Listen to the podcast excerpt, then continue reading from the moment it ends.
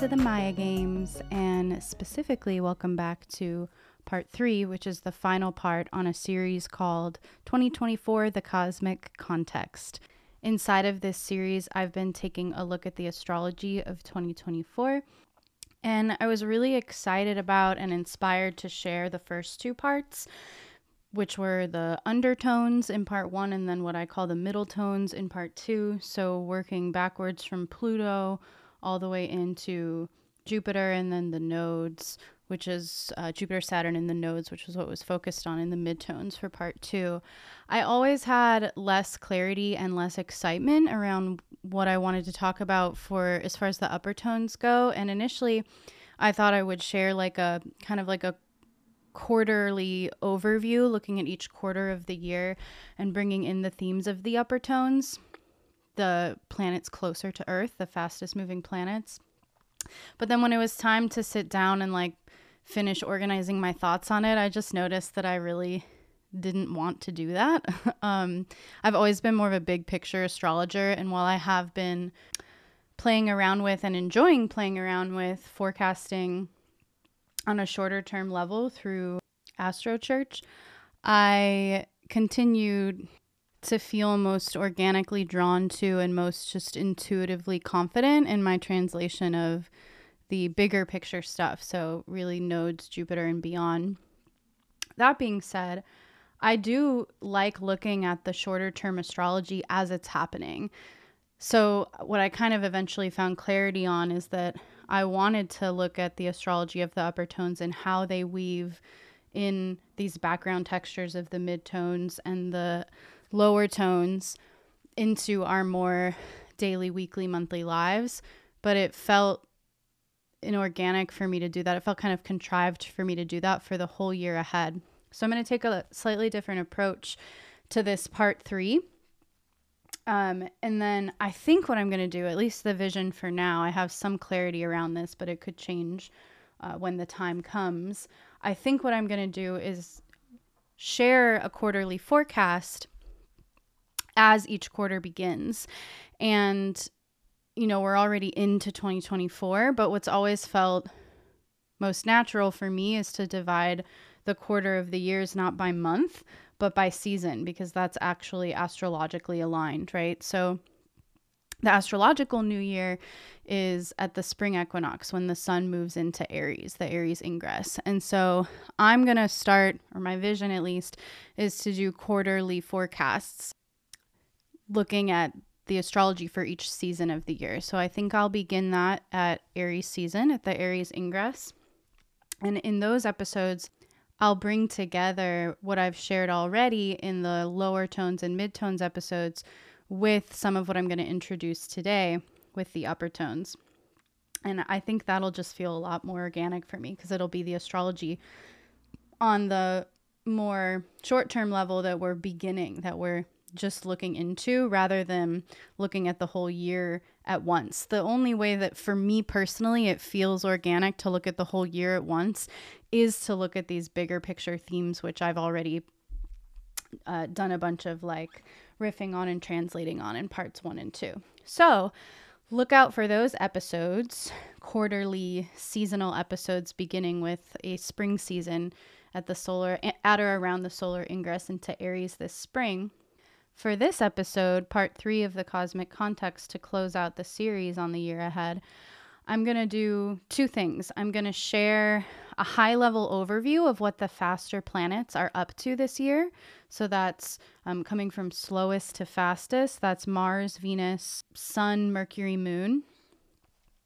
And I'm going to include a little bit of education on when and how and why we pay attention to these faster moving planets because, at least in the way I practice astrology, they have a very different kind of feel and purpose to them when it comes to forecasting than these slower moving planets that are further out. So, this episode is going to feel pretty different than the other ones. We're not going to do a deep dive into each planet. Instead, um, we're just going to talk about the basic function of each planet and then kind of like the terrain that it covers throughout the year as well as get a little bit technical in discussing w- what are the qualifiers for when and how and why to pay attention to these upper tone planets. They move so much faster than the lower tone planets. In in a way, I guess we could say they don't hold as much gravity. And of course, the amount of gravity they hold is going to be different for different people at different times in their lives. So I'll get into that a bit. But overall, I just take a very different approach to tracking and looking at and forecasting with the uppers. So, yeah, that's my vision for this episode. And then there's the vision of talking more specifically about what these upper to- tones are up to and how they pull the more background stories forward into our experience on a quarterly, monthly, weekly, daily basis. And that's what I hope to or intend to uh, get into a little more thoroughly at the seasonal episodes. But that's also what I'm taking a look at weekly in Astro Church. So if you vibe with my forecasting, uh, check out Astro Church, kelseyrosetort.com slash Astro Church. It's not too late to join for those weekly Sunday sermons. Without further ado, the upper tones. So, kind of reviewing how the planets that are the focus of today's episode fit into my conceptualization for the lower tone and the mid-tone planets, which were covered respectively in parts one and part two. While the undertones, Pluto, Neptune, Uranus, and for where Chiron is right now in its cycle, Chiron I consider one of the undertones. While the undertones paint the abstract background picture over long periods, in the midtones, Saturn, Jupiter, and the nodes carry forward these big picture primary themes of the lower tones into chapters of our life that we register a little bit more consciously, that are a bit more prominently focused in our mundane lives. The upper tones are what transport that whole cosmic tapestry, that whole cosmic curriculum, into the more bite sized digestible, smaller parts of our year. So we're talking months, weeks, uh, days, and with the moon, even hours. The planets I'm referring to when I talk about the upper tones are Mars, Venus, Mercury, the Sun, and the Moon. And the movement of these nearer by bodies is significantly less varied year to year than the movement of the slower mid and lower tone planets many of the upper tone planets move through the entire zodiac every year, right? So the focus isn't so much about what part of the zodiac, therefore, what part of truth, what part of the collective psyche are these planets carrying forward this year? Because most of, well, in 2024, at least all of them except for Mars will transit the entire zodiac. And that's the case for most of our upper tones most years. Rather, it's when and how are they aspecting these background tones and through which filter at what time are they carrying forward these background bigger picture themes.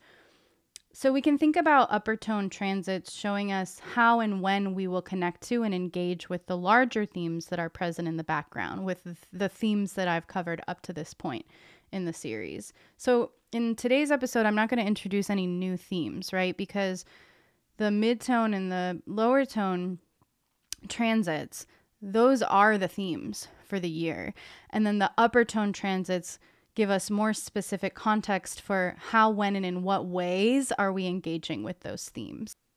So, one entry point for introducing each of the upper tone planets is to talk a little more specifically about what I mean by saying that their movement is less varied. So, I want to talk about the more predictable movement of each of these five upper tones uh, relative to the very varied movement of the lower tones, which will spend, you know, in Pluto's case, 15 to 30 years in a sign, or in Jupiter's case, will only cover one or two signs throughout an entire year.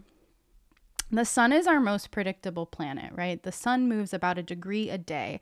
So it revolves through the entire zodiac every year and is roughly in the same degree of the zodiac on each day of the year, right? So, like, for instance, when the astrological new year begins, when the sun enters zero Aries, that's typically March 20th or 21st. So we kind of always know where the sun is just based on what month and day of the year it is, what season it, we're in. And so it's just very it's very predictable, right? We don't need to discuss that in July the sun will be making its transition from Cancer to Leo. What makes that significant and different every year is how the sun then is interacting with the other planets more in the background and also more in the foreground because the relationship of the planets to the zodiac and to each other is what gives us this infinitely differentiated experience year to year and day to day. So the sun is our most predictable, least varied uh, planetary body, but it does carry forward these varied themes in both the background and the foreground through its consistent, predictable filter of the 12 zodiac signs, which it moves through at roughly the same day every year. The moon is also very predictable. The moon is our fastest moving planetary body. It makes it through the entire zodiac, not one, but 13 times and some change each year. It's not as predictable as the sun in terms of when in the year the moon is in each sign, but the moon will transit each sign of the zodiac 13 or more times in a calendar year. Mercury, also quite predictable, um, but not as much as the sun, revolves through the entire zodiac about once a year as well. And Mercury will have three retrograde periods every calendar year. And typically, those retrograde periods take place mostly or entirely within the same element. And in 2024, those retrogrades take place in the fire signs. So we're going to have an Aries Mercury retrograde, a Leo Mercury retrograde, and a Sagittarius Mercury retrograde. And Mercury moves faster than the sun, but because the sun doesn't go retrograde at all, uh, it and they end up taking about the same amount of time to actually complete a full revolution. So you've got the sun and Mercury cover the full ground of the zodiac every year, the sun at the same time every year, Mercury not at the same time every year because its movement is not as fixed, it's not as predictable due to those retrogrades. Moving on to Venus and then Mars, both of these planets, Mars especially, are even less predictable because they're a little bit slower, right? So we're getting closer to the midtone uh, of Jupiter and beyond. Planets are moving a bit slower here, which means uh, they're not going to necessarily make that full revolution every year. Venus, as it happens, does make it all the way around the zodiac, uh, pretty much every other year. It depends on whether she's in a year where she has a retrograde or not. Typically, Venus will go retrograde for 40 days every other year. We had a retrograde in Leo in 2023, so 2024 is not a Venus retrograde year, which means she does cover a bit more ground. And in 2024, she makes more than a full revolution of the zodiac. So in 2024, Venus kind of joins camp with Mercury and the Sun in that, and I guess the Moon, except the Moon does it 13 times. Um, in that, all four of these planets will make a full revolution, at least a full revolution of the zodiac in 2024. In other words, they cover the entire ground of the psyche, of the collective consciousness. Mars um, is the only one of the upper tone planets that will never make a full revolution of the zodiac within a year, right?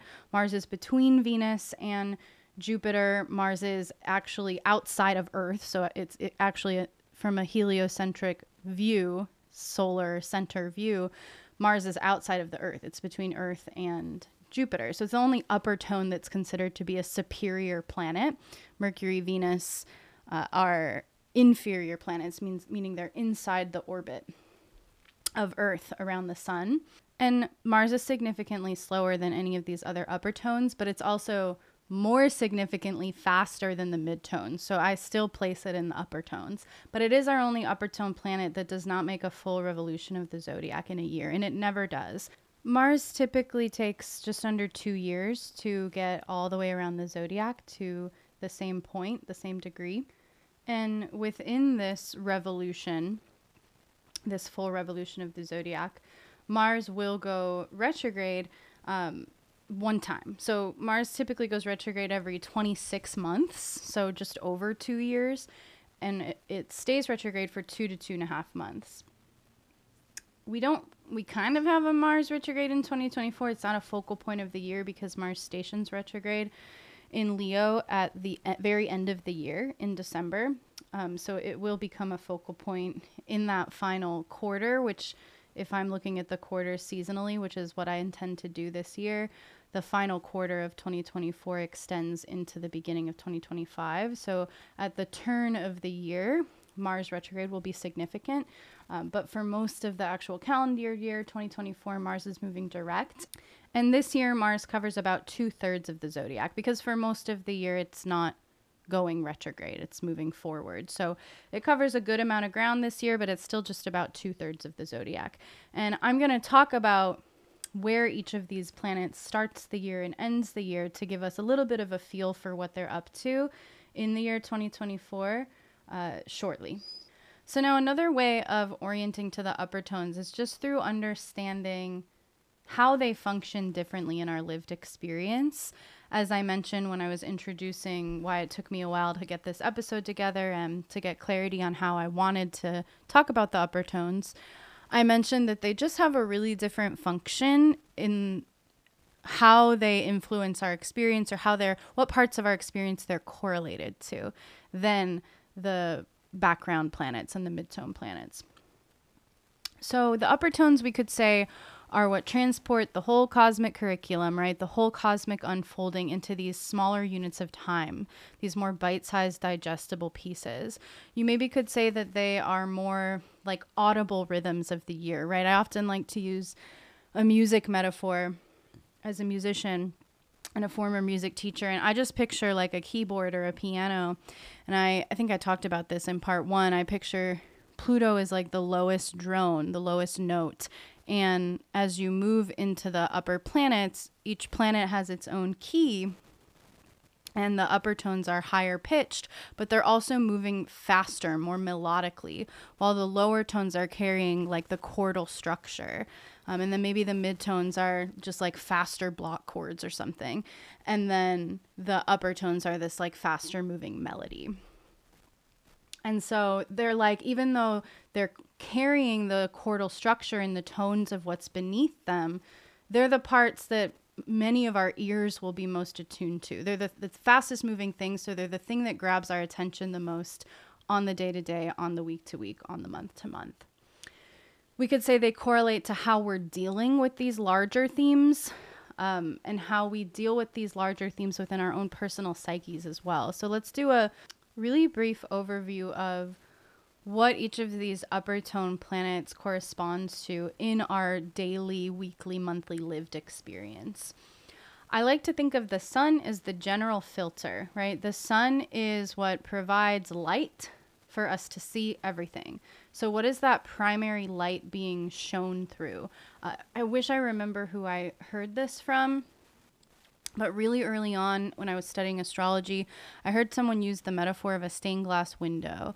Uh, and I think it was like the natal chart that I heard this about specifically at first, but it, it fits with any planetary configuration you're looking at, including transits.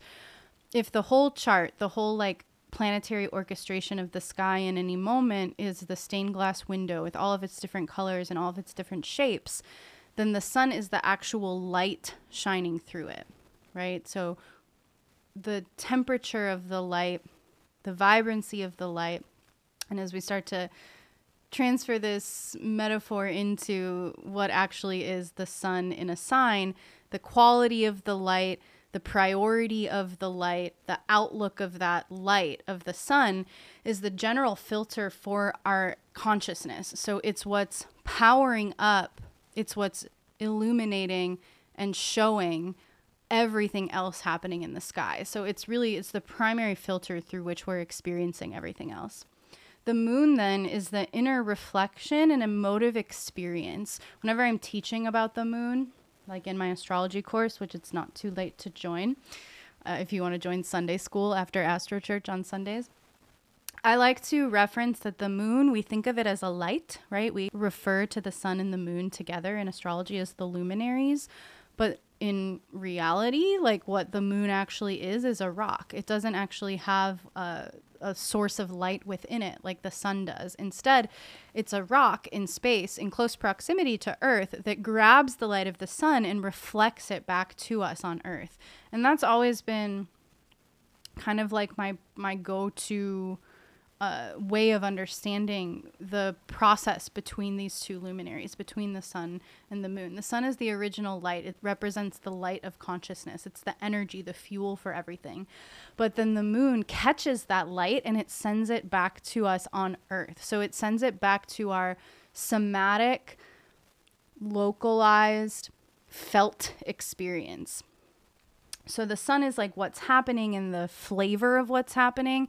And then the moon is how we're processing that internally. It's our inner reflection and our emotive experience. Mercury is kind of how we're thinking about what's happening, it's the movement of information. So, you know, the moon is like the felt processing, the emotive processing. And then Mercury is the rational thinking mind processing. It's the faculties of the rational mind. Venus you know, you know I love to talk about glyphs, right? The Venus glyph is the circle of spirit over the cross of matter. And so with Venus we're looking at how does our spirit relate to matter and what's the influence of our spirit on our experience of matter. So I often my you know Venus the standard way of describing the Venusian function is that it's the principle of relating. It's how we relate to others. I also think it's more largely the principle of relating, like how are we relating to life? How are we relating to matter? How is our spirit relating to matter? So, you know, Venus, the glyph, also kind of looks like a handheld mirror. To me, Venus is about re- mirroring. How is everything that's happening being filtered by the sun, felt by the moon? Processed by Mercury in the mind, how are we on a spiritual level relating to that? And how is that mirrored back to us through relationships, such as relationships with people, but also the relationship function, more broadly speaking, like how we relate different concepts to one another? Kind of like the web of connection. How do how do we connect different concepts and theories and people and ideas to one another? And then we've got Mars, the circle of spirit with the arrow of action. So, what moves our spirit into action? Mars is about our process of individuation, it's about our motivation, it's about our drive. Uh, I like to think of Venus and Mars as a pair. Venus is the glue, Mars is the scissors. So, Venus is what connects us to our world, what connects our spirit to matter. Mars is what separates us, what severs us from each other, uh, from our current existence, what separates us and severs us, as in moves us forward into the next thing, as in supports our process of individuation and self realization. All of these planets, the luminaries, Mercury, Venus, and Mars, as a group, you know, in the context of forecasting and looking at a whole year, I'm referring to them as the upper tones, right? But in natal astrology, they're often referred to as the personal planets. And what I say natal astrology, what I mean is in a natal chart, we often refer to these five placements as the personal planets. Because unlike the mid and lower tones, they don't remain the same for big groups of people. Like Saturn and Jupiter, a whole cohort of people will have the same placement. Most of the people you went to high school with had one or two, maybe three Saturn signs. Most of the people in your grade had one or two, maybe three Jupiter signs, right? So they represent a cohort of people because of the speed at which they move. They take a while to move through a sign. For the outer planets, Neptune, Uranus, Pluto, we're talking generations, right? Whole generations of natives will share a sign.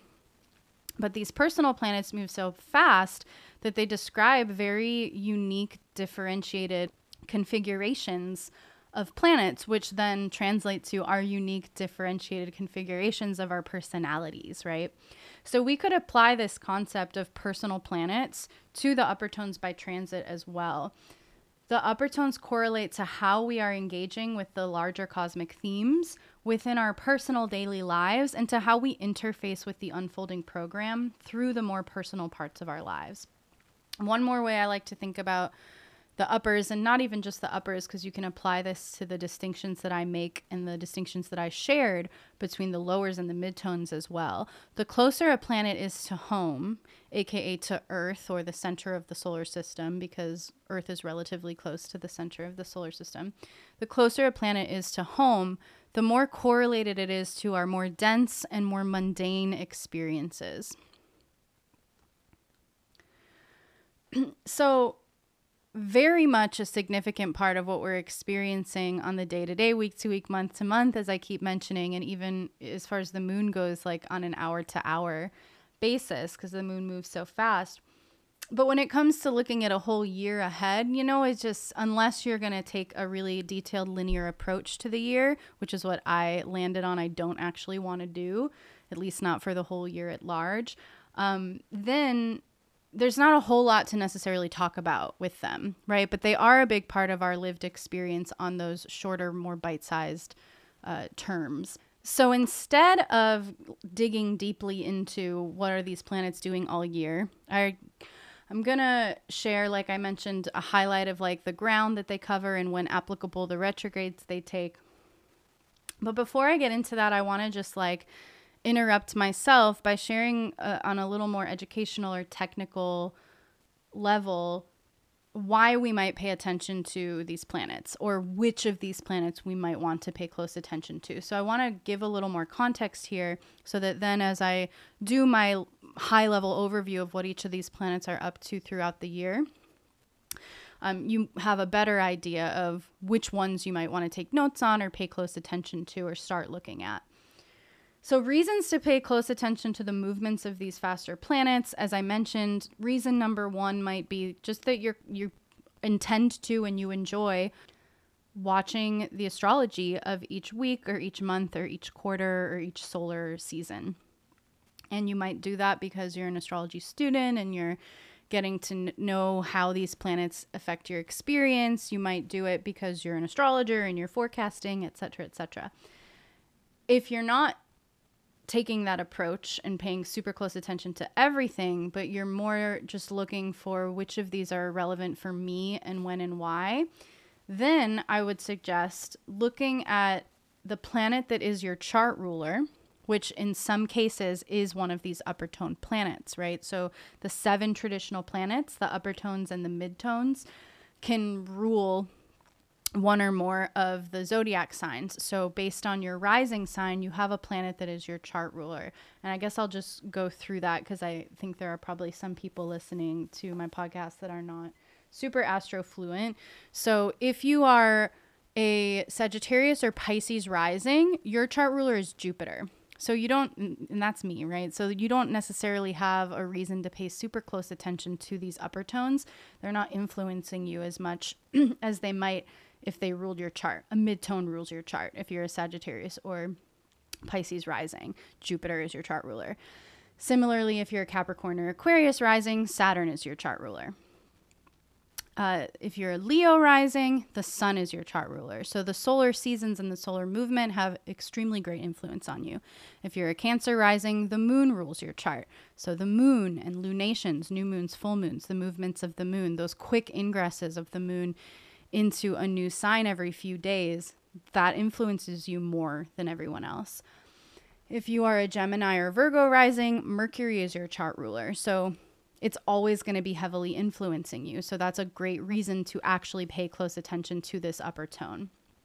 And if you are a Taurus or Libra rising, Venus is your chart ruler. So everything I said applies to you for Venus. She has a strong influence over your chart, and her transits uh, into a sign, aspecting another planet, aspecting a planet in your natal chart are very significant for you, especially.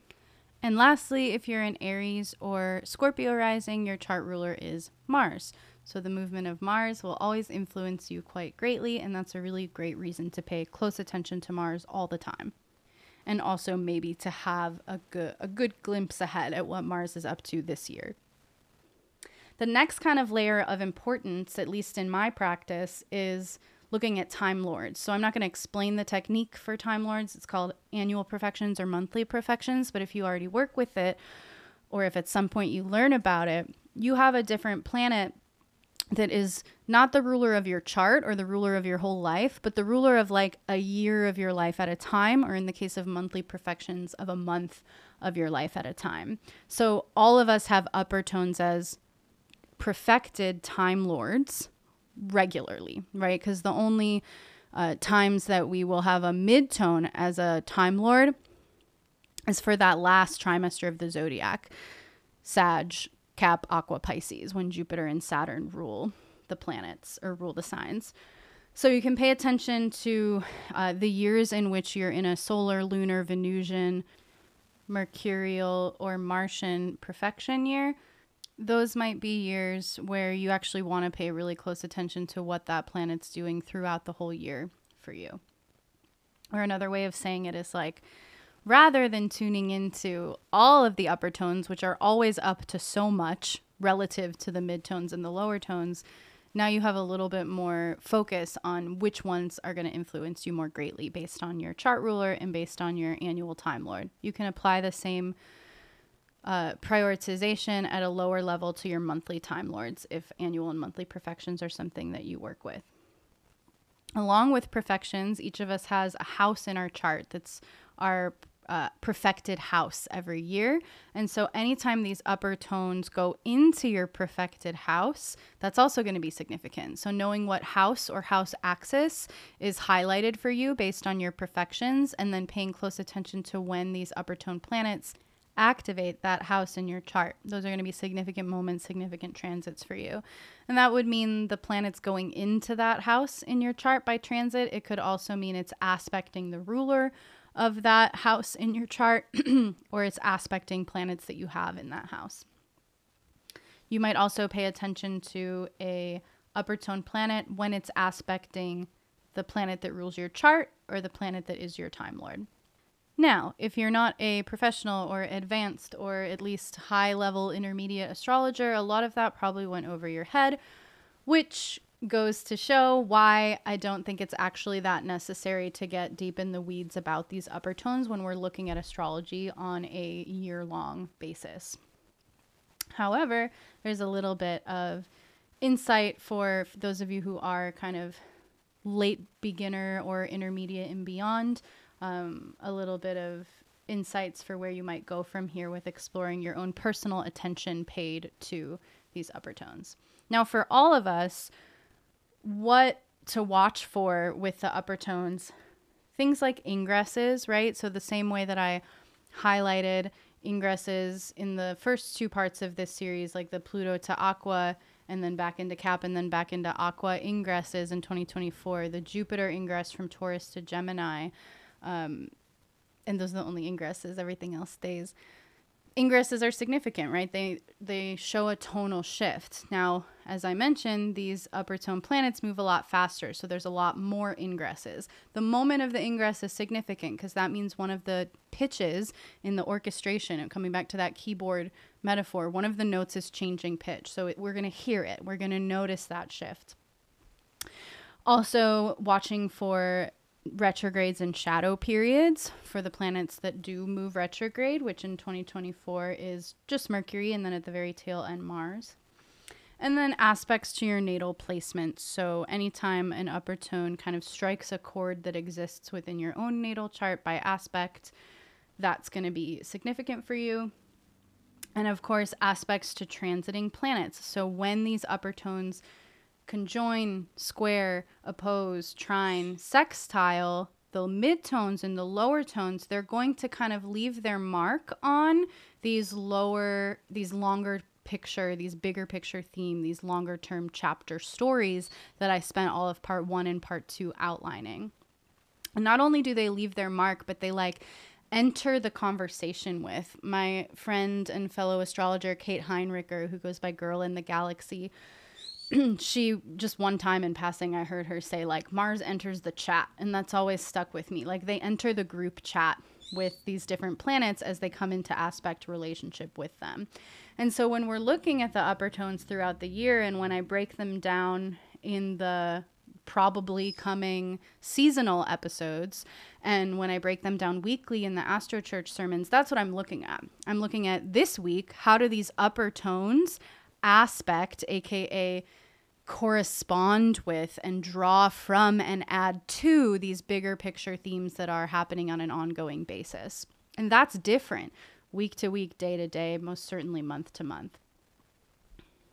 So now's the part where if you have us, if you know your chart ruler and you know it's an upper tone, or if you know which upper tones are significant for you and when this year based on perfections, um, you might want to take a couple notes here, or if you're a patron and you're looking at the slides, this is all written out on a slide for you.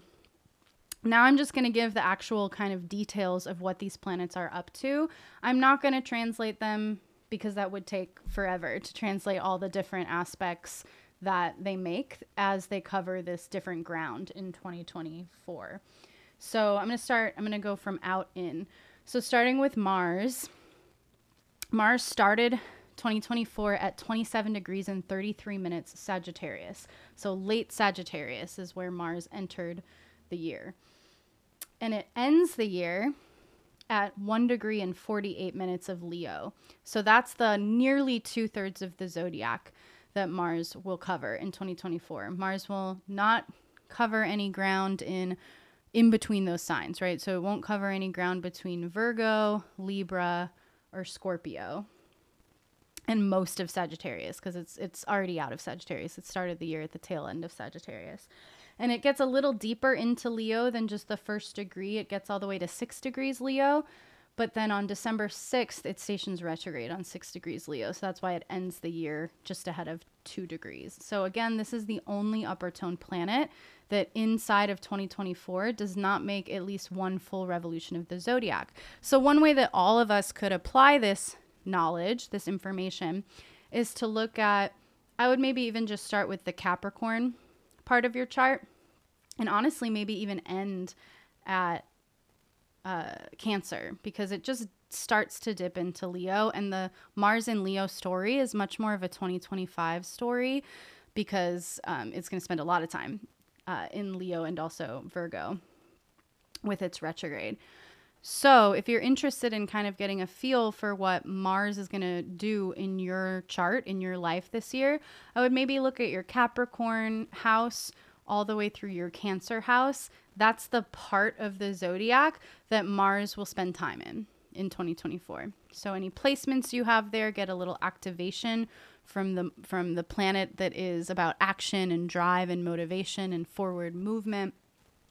And if you have a working knowledge of the texture of these signs, uh, and it is late Sag to early Leo, but for the bulk of the year, we're talking Capricorn to Cancer, that half of the zodiac.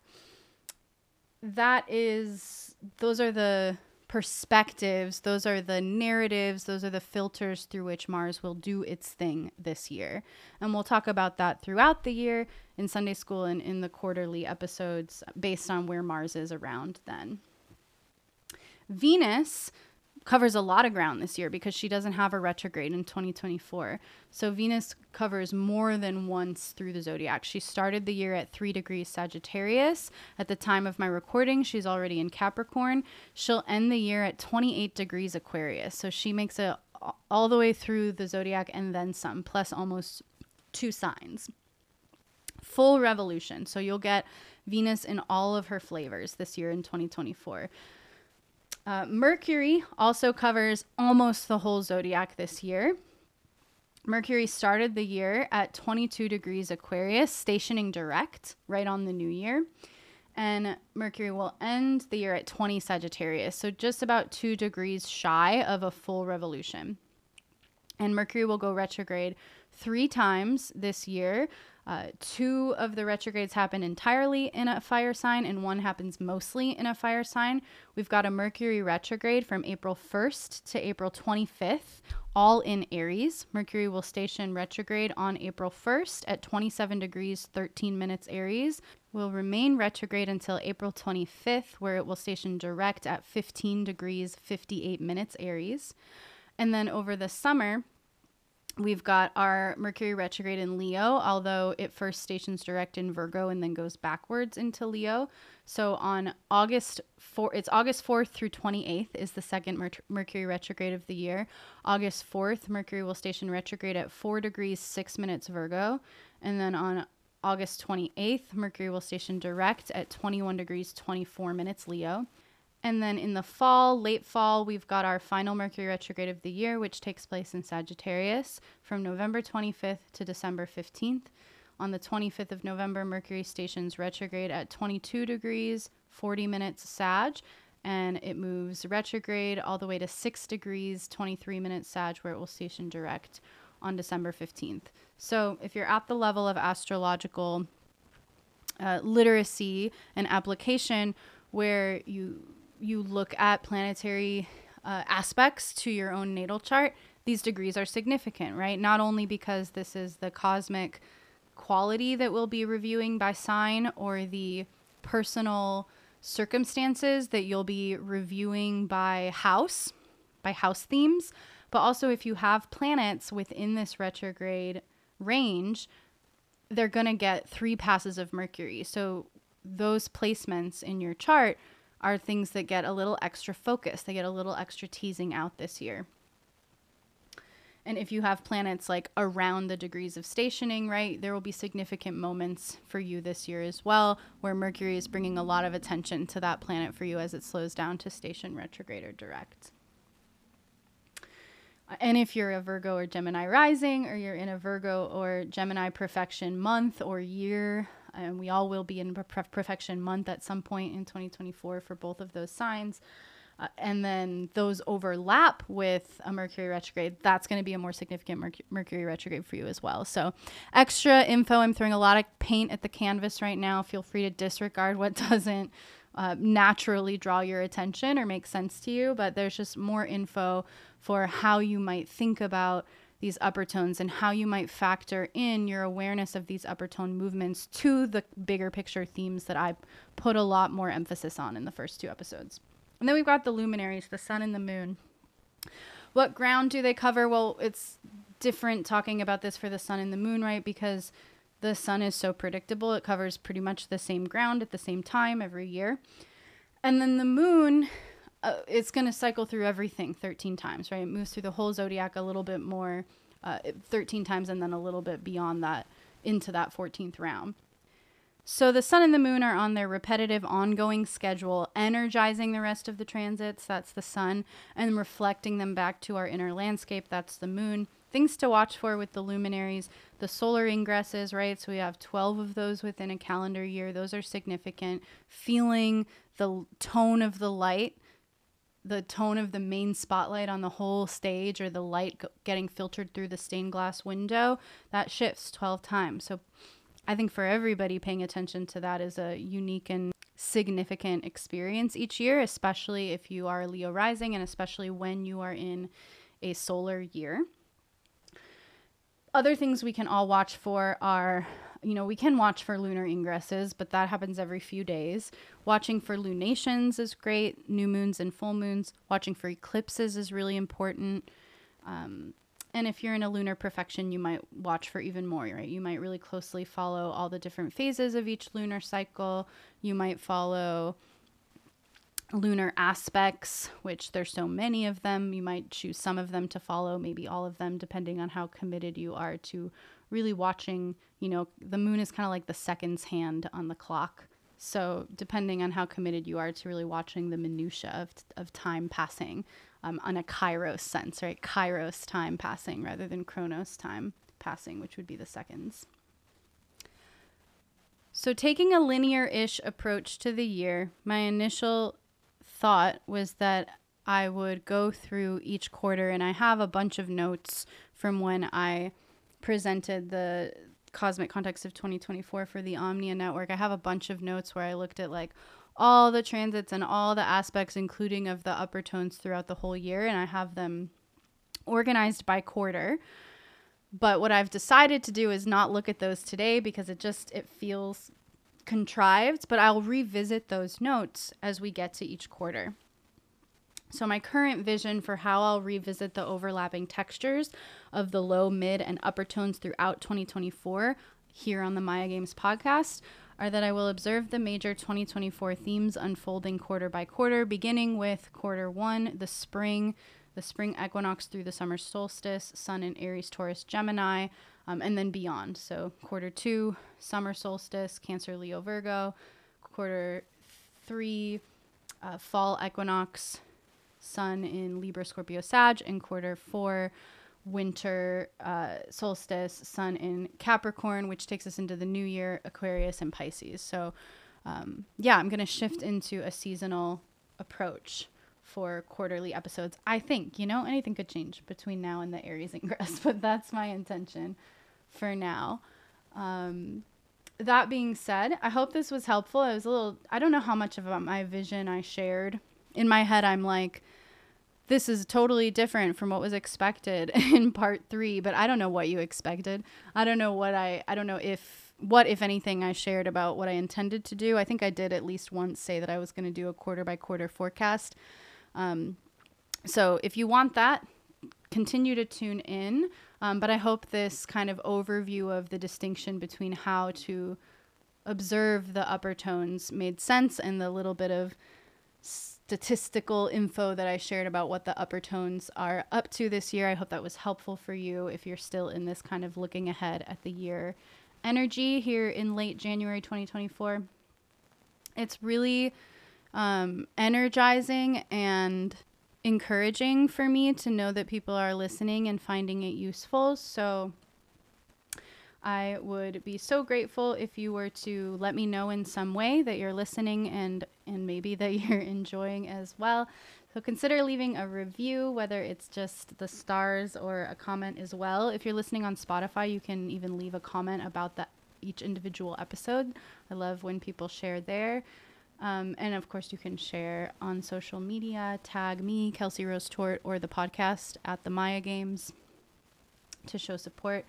If you want to catch the video version of the previous two episodes and the slides for this one, as well as support continued production of the Maia Games podcast, I invite you to become a patron for $8 a month. Link in the show notes.